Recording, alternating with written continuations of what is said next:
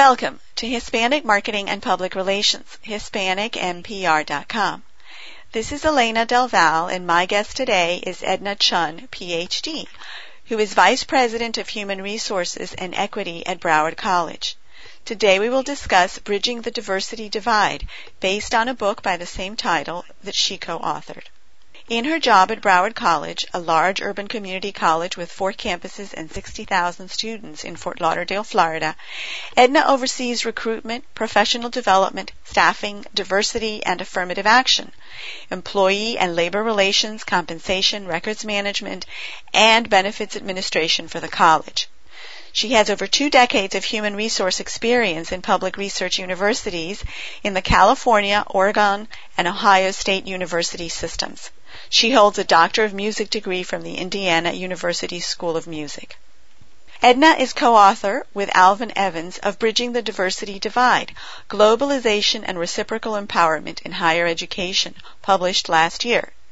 They also co-authored Are the Walls Really Down? Behavioral and Organizational Barriers to Faculty and Staff Diversity, published as part of the Association for the Study of Higher Education, Higher Education series two years earlier. The book discusses subtle and covert discrimination in the higher education workplace and provides a systematic institutional approach to diversity and inclusion. It received the Francis G. Hansen Publication Award by the College and University Professional Association for its contribution to the human resource profession at the organization's 2007 National Conference in Baltimore, Maryland. Edna is also co-author of articles on talent management, human resource strategies, and diversity, published in Hispanic Outlook, Insight into Diversity, and Diverse Publications. She was recently unanimously elected to serve on the editorial board of the Association for the Study of Higher Education. And she is a regular contributor and member of the editorial board of Insight into Diversity magazine. Edna, welcome. Thank you so much, Ms. Delgado. I'm delighted to be in conversation with you about this exciting topic. Now, before you authored this book about bridging the diversity divide, you wrote a book that essentially talked about the wall of diversity and what the status of diversity in academia was, if I understand correctly. Would you tell us a little bit about the situation as it stands today what is the current situation of diversity in the university systems today? How do you see diversity in academia?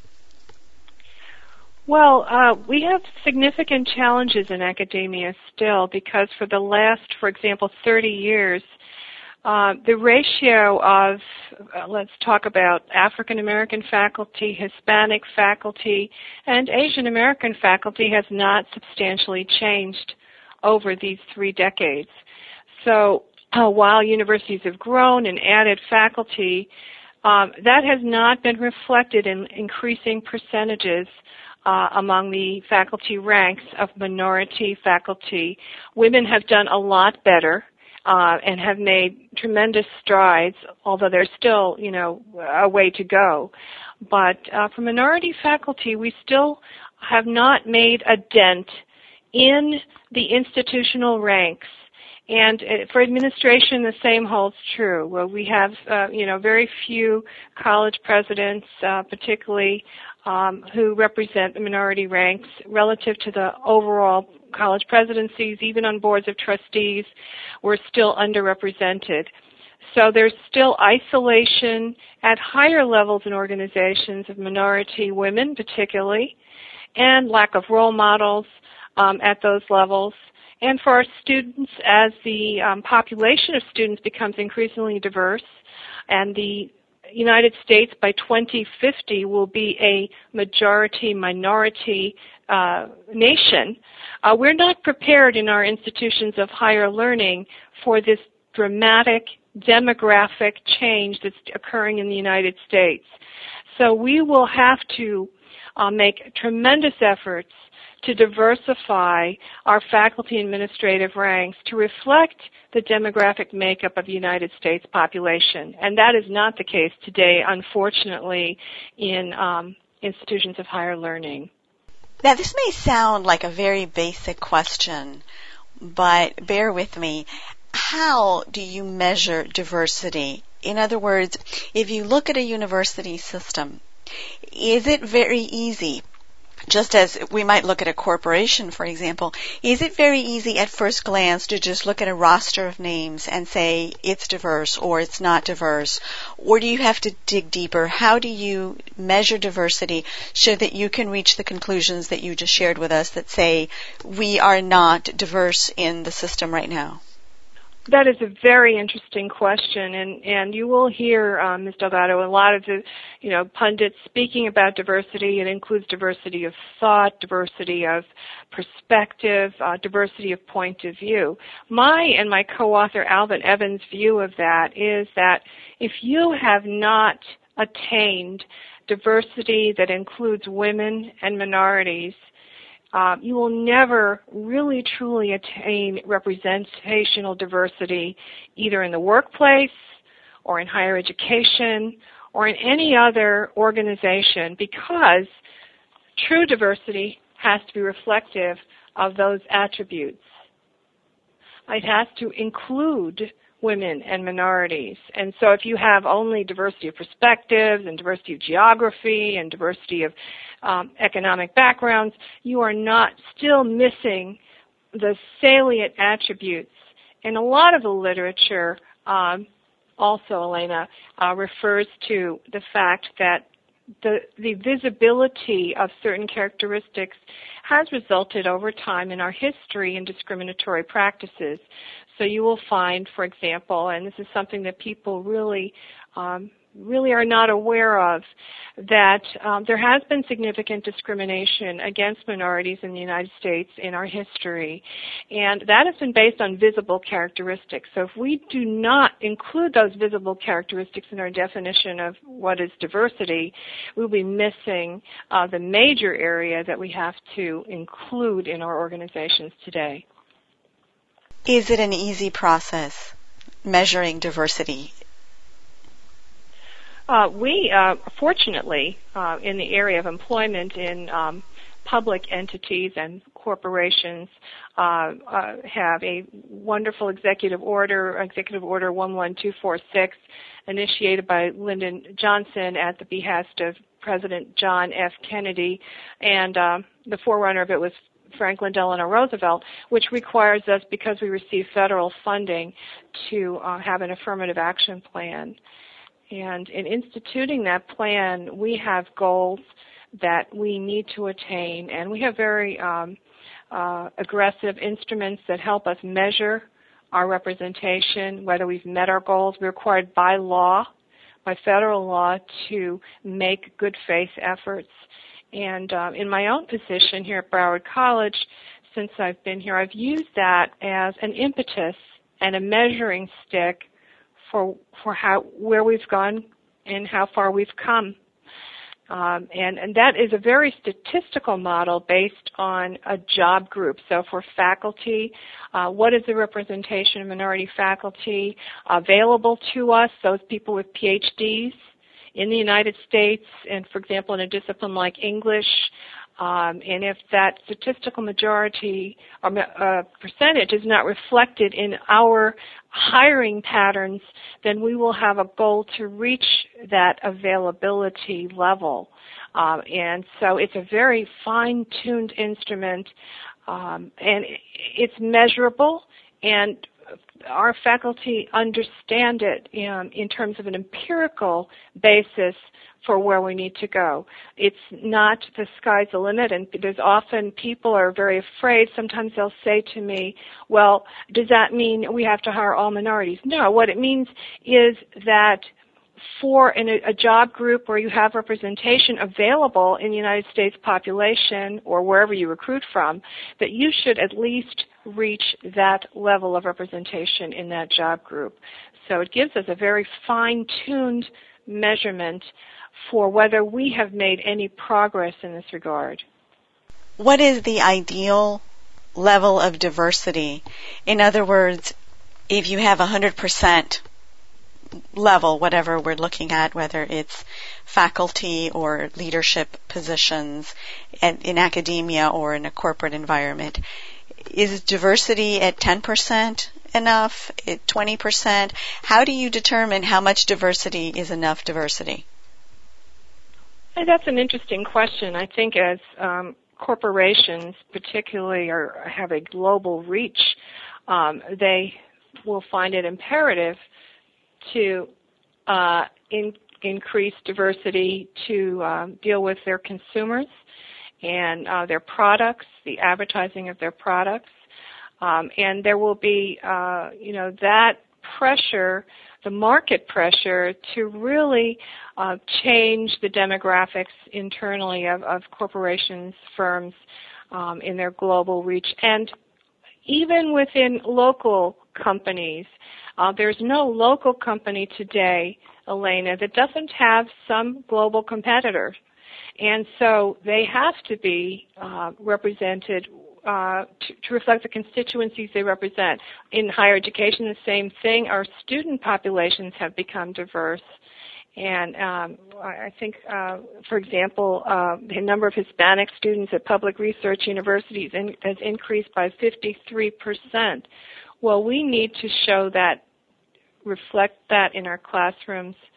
Um, if we don't have at least that level of diversity um, of our clientele, um, we will be missing an important point but this is a long journey that uh, we still have a long way to go in many, many, many respects. So um, we're trying incrementally and um, aggressively to uh, increase uh, our current representation, particularly at higher levels of our organizations, where this has not traditionally been the case, where there's a historical legacy that has been different. And why, if we go back to basics, is diversity important? Why should the academic environment shift to accommodate more diversity? And why should companies, even those who cater to diverse audiences, why should they consider diverse representation in their ranks, not just in their consumer audience, but among their decision makers and their employees and their board of directors. Why should diversity play an important role in academia and in the business world? What is the business reasoning, the bottom line reason behind the promotion of diversity, if you will? Um, that's a great question, Elena. Um, it reflects the global entity that we now live and work in, um, we can no longer be isolated. And one of the points of our book is about how globalization has transformed the workplace. It doesn't matter where you're working now. If you pick up the phone, if you uh, call any of the major banks, if uh, you know, you will find someone, or the airlines, you'll find someone answering you in a foreign country who has assumed uh, an American accent and uh, who has an American name. Uh, you you may not know where they are, but um, corporations today are staffed have outsourced uh, overseas tremendously, and um, it doesn't matter where you work physically anymore. One of the major points of our book is that globalization presents a compelling business case, a rationale for why organizations have to be transformed. Because it no longer matters what your race is, what your ethnicity is, what your gender is. The work can be performed by anywhere, in any country, at home, uh, by different individuals with different backgrounds. And it is, in the words of Fareed Zakaria, uh, a post-American world. It's no longer the world of exclusivity and privilege. It's a world in which China, India, other major countries are producing many of the products that we now consume. And so the world is not being driven by, um, you know, our consumers necessarily, but it is a world where population, demographics, location, the speed of the internet has brought us together and in, in a network in which we cannot afford, the United States cannot afford to um, uh, not uh, tap into the rich diversity of this country. It is a business imperative for all organizations, whether they be commercial, private corporations, or firms, or higher education, which has been a bit slower to recognize this uh, great change in our 21st century. Edna, there are many people out there who are afraid of diversity, some who believe that people of diverse backgrounds who reach certain levels do so because of artificial instruments like affirmative action, but that they are truly not qualified or not competent or both, and that in fact what they do is they push them back because they are forced to place them in positions of power uh, but that they're actually not qualified. What would you say to those non-believers in the concept of diversity? Is there truth to that? And if so, how do you deal with it? And if not, do you have any data to support that? Yes, thank you for that question. It is a common question in our uh, circle of higher education when we uh, post a position and when I, you know, introduce the position at various meetings, I will frequently get that question in our faculty senate or in other arenas. Uh, you know, we have unqualified candidates who are diverse. Do we have to hire them?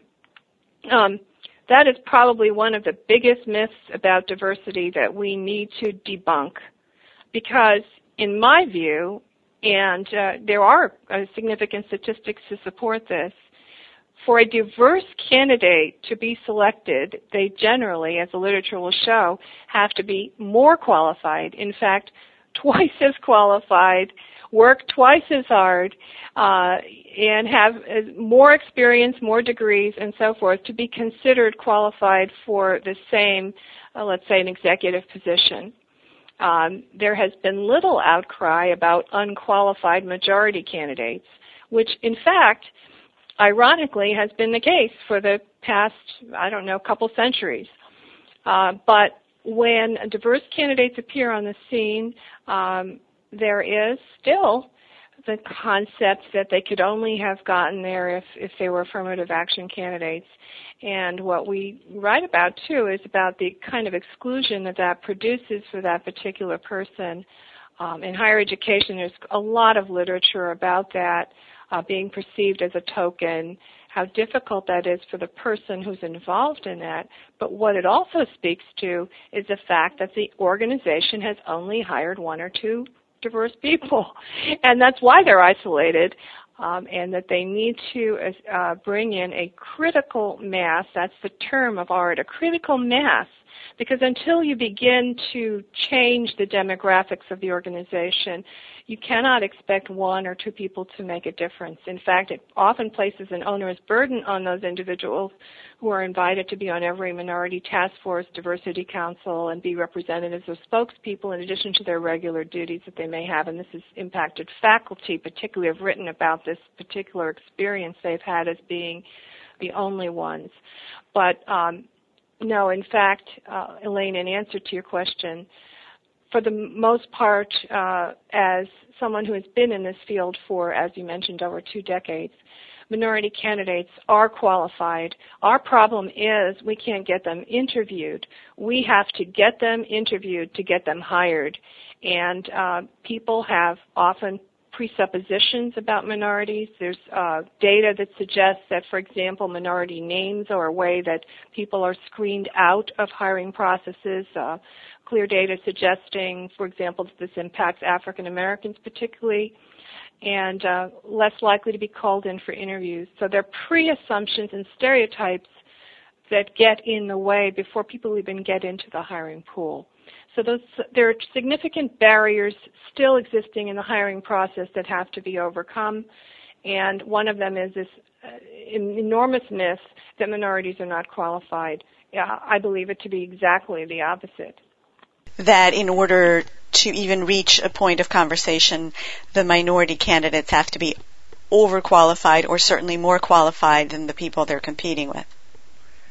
Yes, I believe that to be true. Um, you know, there's uh, uh, ample literature and, and, and, accounts of people, uh, you know, having to work harder, work smarter. Um, there's a wonderful study of corporations that was done uh, by a gentleman at Harvard um, showing the slow rise of minority executives compared to majority executives. Um, and the data shows that the, the pathway to success is much longer and the toll that minorities pay is time. He talks about it as a tax of time. Uh, you know, it takes longer for minority to make their way to the top, um, and you know they spend more time getting there and have a much more difficult time getting there. Edna, in your book, you talk about something called reciprocal empowerment. Does that play a role in this issue that we're discussing? And, and, what do you mean by reciprocal empowerment? Elena, thank you for asking about that. Um, reciprocal empowerment, you know, and, and to put this in the positive, um, what our research emphasizes is how to change the environment, to transform the environment. And we talk about uh, the principles of reciprocal empowerment that were advanced by um, Isaac Prilleltensky and Lev Gonick, two scholars. Uh, one is now a vice president at Case Western Reserve University, the other is at the University of Miami. Basically, it's a democratic principle, and um, there's a lot of literature, Elena, that talks about what a successful workplace is and and why reciprocal empowerment is important is because it affects the workplace results it affects the commitment of employees their engagement and their and their ability to share their competencies and their talent. And talent is what drives business success. And so you want your workplace to be a place where people feel empowered. And and when you talk about reciprocal empowerment um, I often in you know seminars I give like to to ask people that are sitting in the audience, you know, uh, in what ways are you able to when you share power with someone, how does that make you feel? And the audience will invariably say, well, I feel good. Like when you give someone a salary increase or when you give them more authority or responsibility or delegate to them. How are you enriched by that? and and the supervisors will say, well, you know, I felt so wonderful. That was the best experience of my life when I told that person, um, you know, she'd become a, an associate vice president. That's what reciprocity means. That when you share power with someone else, it's a gift to yourself. You are giving to yourself and to your own growth and to your own enrichment. And it's not one way, and that you just uh, are asking others to share power with you. And the concept of reciprocal empowerment, it is a values-based, it's a moral framework which um, encompasses self-determination. That is the right of every individual in the workplace to say who they are uh, and to be who they are. To the extent that, you know, of course, the workplace permits that. It also includes distributive justice, the fact that your processes in your organization are fair, that everyone has access to opportunities, and it includes collaboration and decision making so that um, when you're at the table, if you see women and minorities sitting at your decision making table, do they have a voice? Can they actually say something? Can they speak? Are they interrupted? Are they neglected? Are they marginalized? Are they excluded? If so, then you will not have attained the reciprocal empowerment necessary for them to participate in decision making. And decision making is the litmus test of this aspect of reciprocal empowerment. If they have no decision making authority, they're not really there. They're just there, they're invisible still. So that's the goal is to transform organizations so employees will have those attributes and the, the payoff, the uh, the bottom line is that the business, the firm, the corporation will provide better service.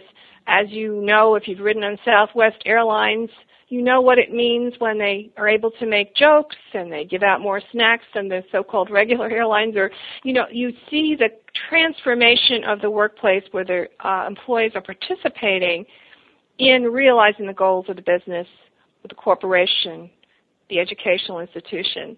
They're engaged, they're happy, they're productive, and they feel psychologically safe in those environments. And uh, it is immeasurable. Uh, they will stay at their organizations. They won't leave. Then maybe they'll get a little less pay, but they'll say to you, "I'm happy I'm here because I can, you know, I'm excited about my work. I'm contributing. I know I'm making a difference. I'm willing to stay for $2,000 less a year than to go down the street. And I feel uh, recognized and I have a voice. So those are the key characteristics that will enable organizations to keep their employees in this, uh, you know, it's a competitive world. And they want their talent will differentiate them from other organizations. So to differentiate themselves, it is what their employees will bring to the table that will differentiate them from another organization. And if their employees are not diverse, uh, they will not have the tremendous advantage to be gained from the ideas, the talent that diverse employees bring to the workplace. How do you take a company from the point of fear of diversity and token hiring of minorities. I don't know if that phrase makes sense, but essentially hiring the occasional minority or hiring someone, for example, in the role of diversity but nowhere else. How do you get to that point in a corporation or in an academic environment to one of reciprocal environment? How do you accomplish that? Again, a very interesting question. Um, what I've discovered, and particularly in recent years, is that it's people will never change their minds simply by lectures or PowerPoints or an occasional diversity lecturer floating in. You've got to attack the very real issues, the fears you've talked about. You've got to get below the surface. You've got to surface what people are really feeling and let them talk about it. And you've got to have those difficult dialogues. Um, I believe one of the most powerful instruments um, in changing people's minds is uh, you have to affect their emotions. And emotions are very involved in, in how people feel about people that are different from themselves. Um, there, there are what we might call racist emotions. Uh, the literature, the scholarly literature has talked about that, that people have uh, uh, things that are evoked very deep in people that may date back from their childhood. Um, these are very difficult to eradicate and you know they come into play in the workplace in different ways and shapes and forms.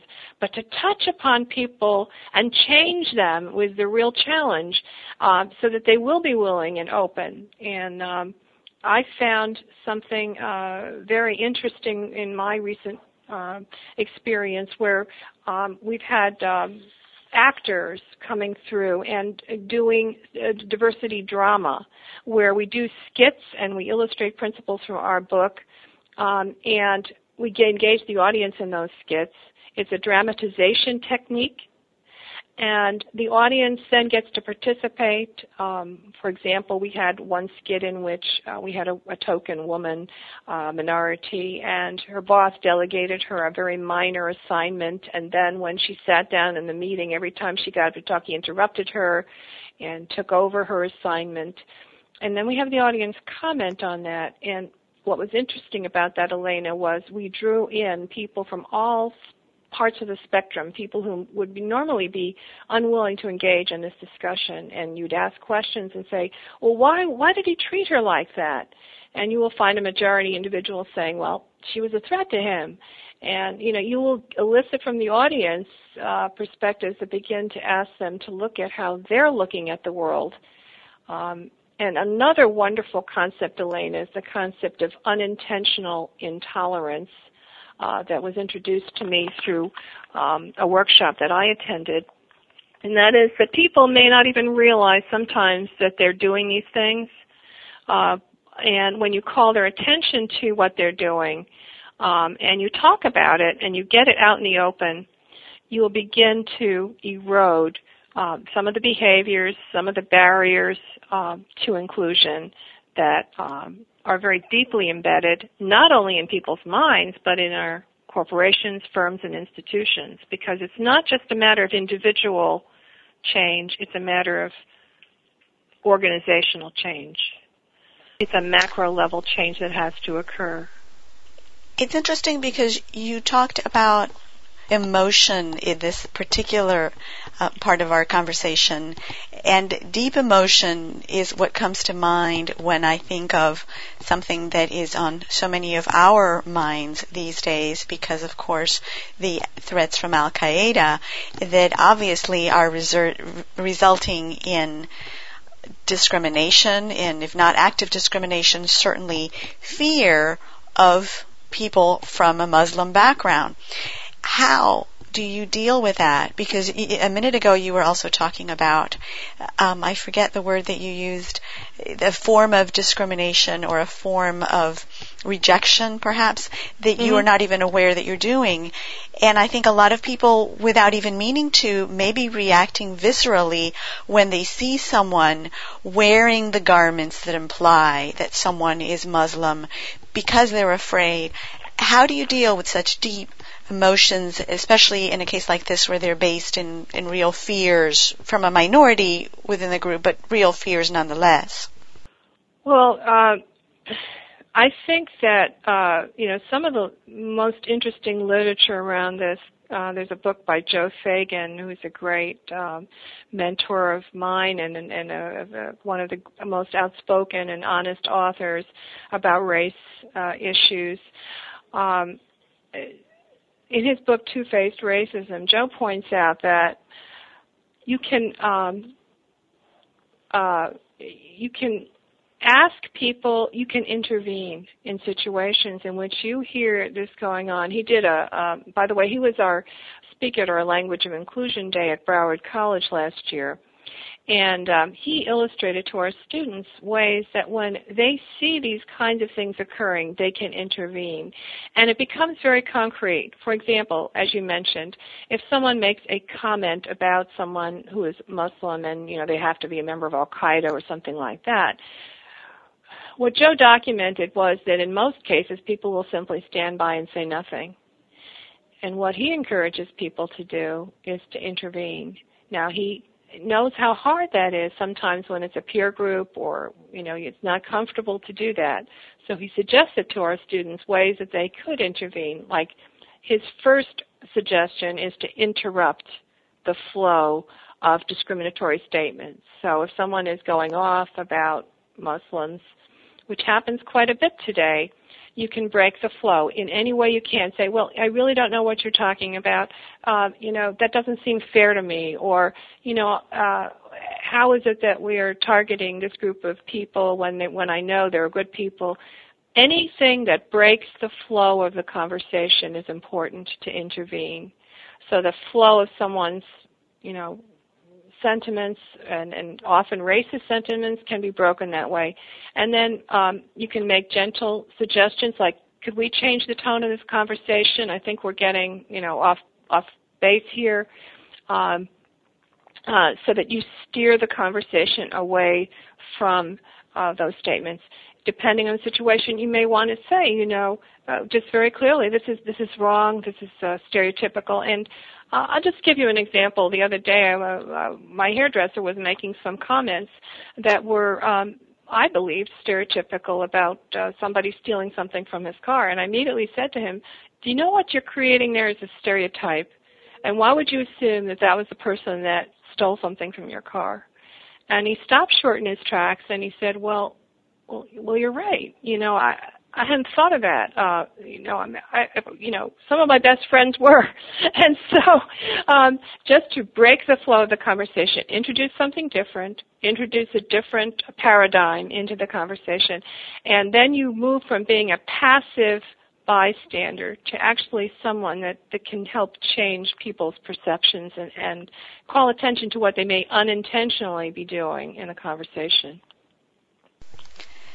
Would that be a part of the organizational learning process and the diversity transformation process that you've been referring to? Yes, uh, Elena, thank you. That's a tremendous lead into the book, Bridging the Diversity Divide, that Alvin Evans and I wrote.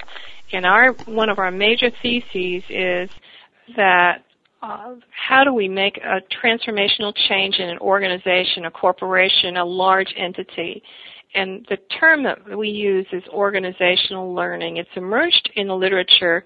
Uh, originally, we talked about learning organizations, but now we talk about organizational learning. It's an active and dynamic process by which organizations, just like people, overcome defensive reasoning, defensive avoidance, and uh, categorization of people, a state of inertia, and acquire greater organizational intelligence by enabling them to change the culture of the organization. And the whole purpose of organizational change is cultural change.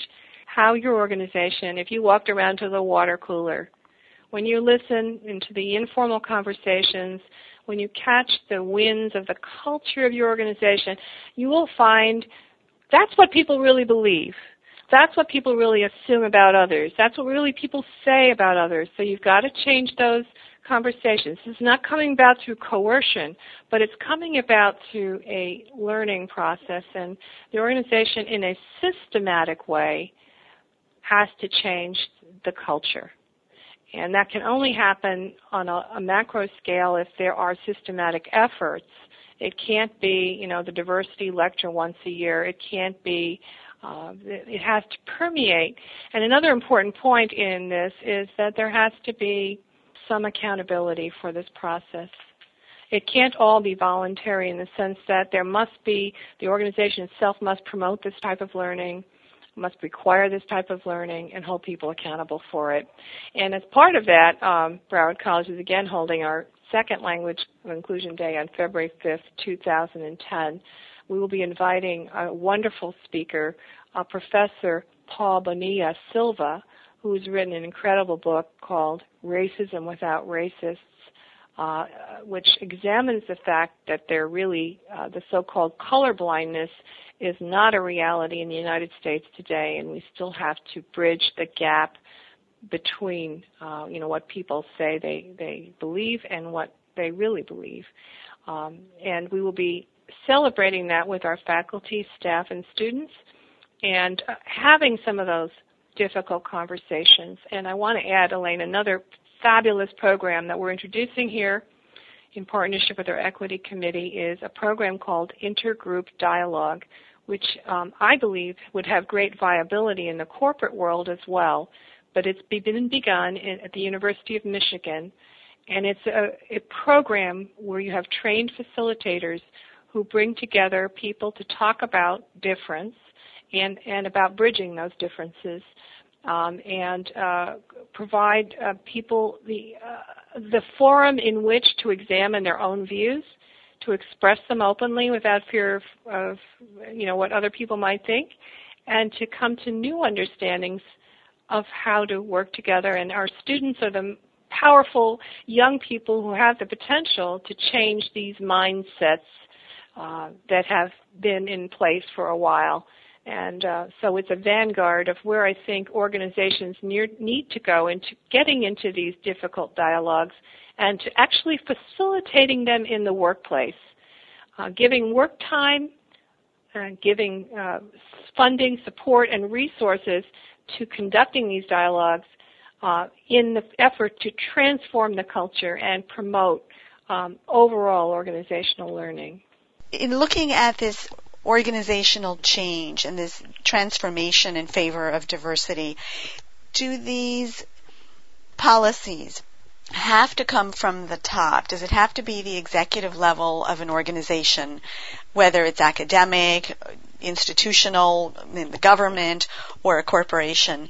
Does it have to be a top-centered policy, or can it be a grassroots effort started by, for example, students and faculty who are exposed to the types of events and ideas that you've been discussing with us. How does this transformation get started? Oh, that's a very interesting question also. there has been um, some cases in recent history in higher education where diversity was tried. They tried to initiate diversity at the top, um, and uh, it failed because they failed to bring in the stakeholders um, at into the effort, and um, we, we cited a couple of examples where pressure from students, particularly, um, has brought about diversity institutions. It started with students. Um, so, uh, you know, we had uh, a very significant uh, incident in, in the state of Oregon. One of the uh, public universities there tried to implement a diversity plan, which was overturned and, and caused tremendous outrage among the faculty and staff because it had come simply without building the infrastructure the st- among the stakeholders.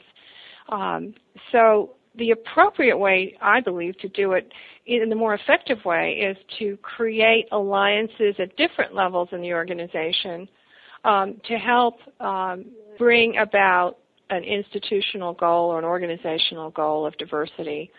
Um, and they've found that these efforts, which can be nucleuses or nuclei of committed individuals, it doesn't have to be large groups, but it can be several, for example, several faculty who have a tremendous interest in diversity that can be stakeholders. And we've seen this successful model in a number of institutions. They have diversity councils where they create uh, support in the different organizational sectors that have to be brought into play. In academia, it's very complicated. You've got students, you've got faculty, you've got staff, you've got administrators, and all of them contribute in some way. So you've got to get all of these entities together. And you can't simply assume that if you go out and make a speech uh, in a public forum that that's going to happen. So there is a lot of um, you know work that has to go on with people who really care about this, who can be the leaders, who can galvanize their constituent groups to work together collaboratively. And another point that my co-author Alvin Evans and I like to make is that even among minorities, there has been a tendency to be separatists with their own minority group. We can't have that. We have to have everyone all minorities, women, people who are what we call our traditional protected classes working together um, in alliances. Those strategic alliances have greater potential for impact uh, on the organization if we work across, we work with our commonalities, with the struggles that we've all had as women and minorities, with our common understandings of how we need to um, achieve this transformation. Uh, the inspiration will come from the ranks, the rank and file. It will come from people who have, um, you know, sort of toiled in, in the in the back uh, room. It will come from those who have who are still trying to uh, penetrate the administrative ranks. It will come from those who are at the top. But we have to have people at all levels of the organization, and we have to um, deploy their their uh, excitement to get some momentum going in our organizations. For our business oriented audience, would you share three tips, three things that they can do today after listening to our conversation to get things started. They can be little things or they can be big things, however you think is appropriate. But three steps that they can take in their own environment, in their own lives, toward diversity. What three things would you recommend? The first thing is for your executives accountability. Diversity will not happen without making someone in the organization accountable. And, and, and I will use someone in the plural because it really will be your key executives. Each one should be held accountable for diversity results. Uh, we see a tremendous example, for example, in, in the Sodexo Corporation, where this, the bonuses are calibrated to diversity results. And uh, you, you get uh, recognition through a compensation process for uh, attaining those results. Conversely, if you fail to achieve them, you should be held accountable uh, through performance evaluation, um, you know, coaching, mentoring, uh, because this is something that no organization today can ignore. So the first tip is set up an accountability system for attaining diversity. The second tip is measurement. You've got to measure results. Um, I mentioned statistics before there is nothing uh, if people can get away with okay I, I brought in a speaker last year or uh, you know I really believe in this stuff but uh, you know I didn't have a chance to make any hires this year because you know I didn't have any vacancies and the pools weren't rich and I couldn't find any different if that kind of rhetoric will be replaced measurement then you will never improve your diversity in your organization. So you've got to have a measurement system. There's some excellent new books out there on diversity measurement.